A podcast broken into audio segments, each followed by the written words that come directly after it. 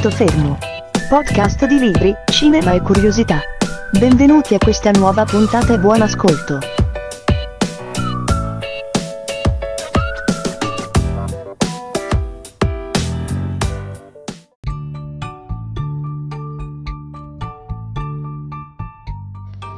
E va bene, eh, sole, caldo, spiaggia, mare, sigaretta, niente caffè e tanto vento e mentre Merlina raccoglie le conchiglie io vi faccio faccio con voi un, paio, un po' di chiacchiere. Uh, state tutti impazzendo ancora per il finale di Game of Thrones, non voglio parlare di questo, non voglio fare spoiler, ma sarà argomento sicuramente di una prossima puntata. Di cosa voglio parlare? Voglio parlare della fantascienza, perlomeno dello stato della fantascienza in Italia e uh, qual è lo stato di salute della fantascienza oggi. Passiamo a, parlare di fatti. Il primo fatto è che all'inizio del giugno del 2011, eh, quindi parliamo già di diversi anni fa, eh, il New Yorker ha dedicato per la prima volta nella sua storia un numero intero, integrale alla fantascienza. Ci sono racconti di Jennifer Egan, di Sam Lipstead, di Jonathan Lettern, tutti scrittori non dichiaratamente eh, di fantascienza. Secondo fatto, nel 2012 in Italia esce Le quattro dita della morte, un uh, lunghissimo romanzo di Rick Moody, pubblicato negli Stati Uniti nel 2010 e ambientato fra qualche anno, nel 2025. Ed è fantascienza.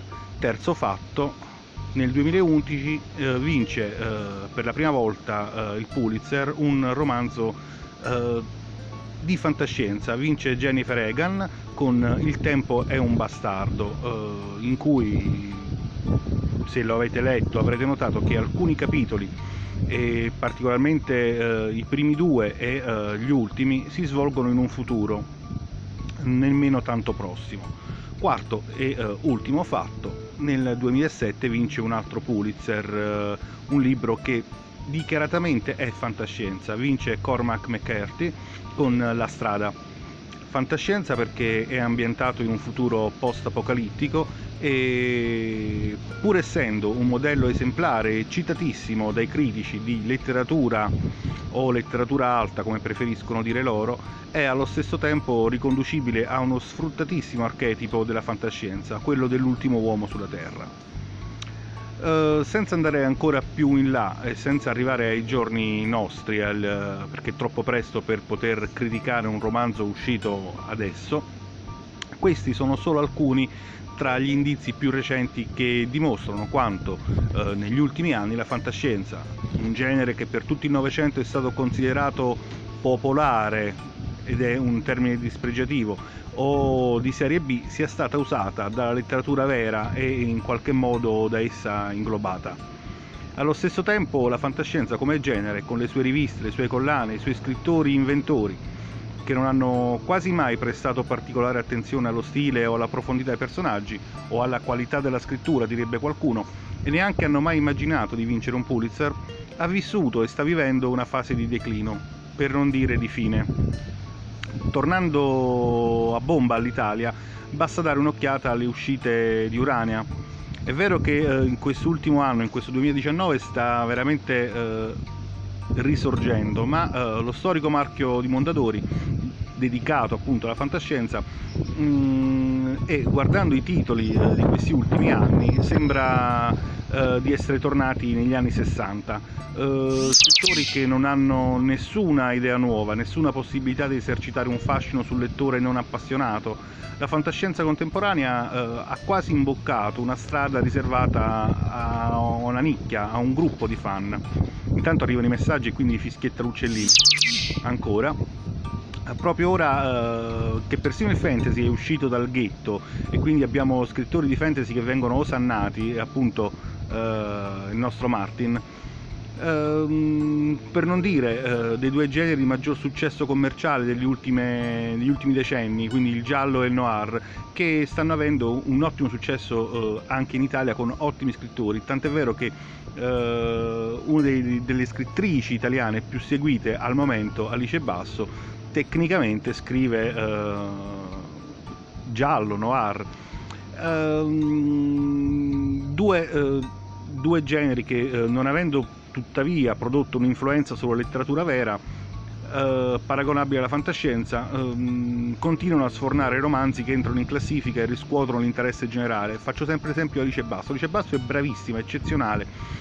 Uh, e il suo stile, il, il, suo genere appunto è quello del, del, thriller se vogliamo dire, anche se con molte sfumature uh, popolar rosa.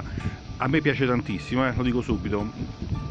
Uh, dunque, da un lato c'è una forma di assunzione della fantascienza o di alcuni elementi caratteristici della fantascienza da parte di modelli cosiddetti alti, dall'altro la fantascienza pura uh, respira affannosamente al punto da risultare quasi moribonda ed è questo un fenomeno che sembra vivere qualche riflesso anche uh, nel cinema che sempre più raramente in questi anni ha scelto di raccontare storie ambientate nel futuro.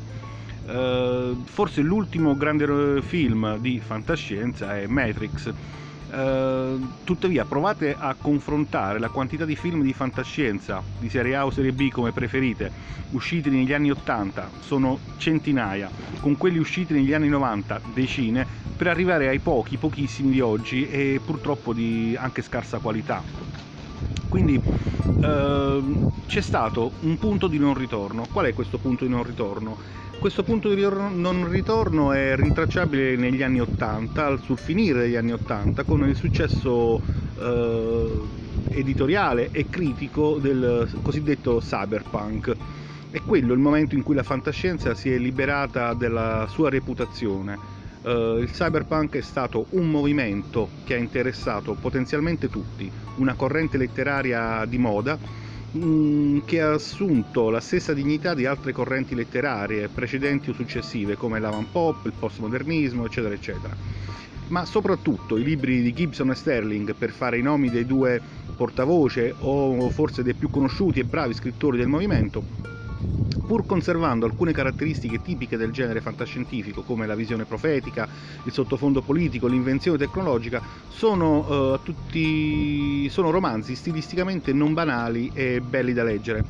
Uh, non voglio dire che uh, siano stati i primi scrittori di fantascienza a scrivere bene, attenzione per carità, uh, Bradbury scriveva romanzi in grado di passare dallo status di classici della fantascienza allo stato di classici totali.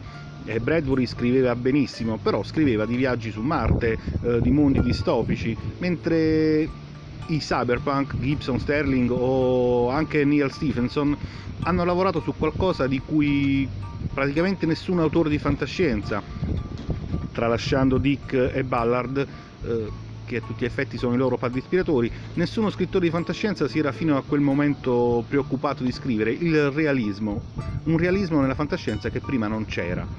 Uh, quindi abbiamo computer, pirati informatici, megalopoli, abbiamo l'Oriente, uh, tutte cose che stavano per esistere, uh, che non c'erano ancora, ma i viaggi nello spazio sono diventati sempre più improbabili, sempre meno interessanti forse soltanto eh, la serie di, di Expanse eh, ha dato un po' di linfa vitale a questo genere in maniera eccezionale peraltro.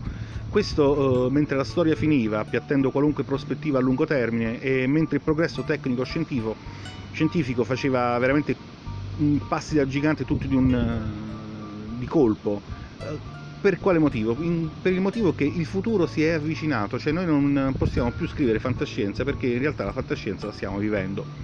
Ed è molto interessante osservare nel corso della storia eh, del genere fantascientifico la relazione tra fantascienza e realismo ed è molto curioso notare che il, c'è un rapporto inversamente proporzionale che sussiste tra tempo reale e tempo romanzesco. Se negli anni 50 potevano sembrare plausibili, dico plausibili per un lettore, la colonizzazione intergalattica eh, di eh, mondi lontanissimi, eh, e lontanissimi soprattutto da un punto di vista tecnologico, negli anni 80 il lettore ha avuto bisogno di ambientazioni molto meno fantastiche e ipotetiche perché stavamo avvicinandosi veramente a eh, quello che la fantascienza raccontava era in realtà la realtà. Gli scrittori si sono appunto regolati di conseguenza e l'immaginazione si è assottigliata fino a far coincidere presente e futuro.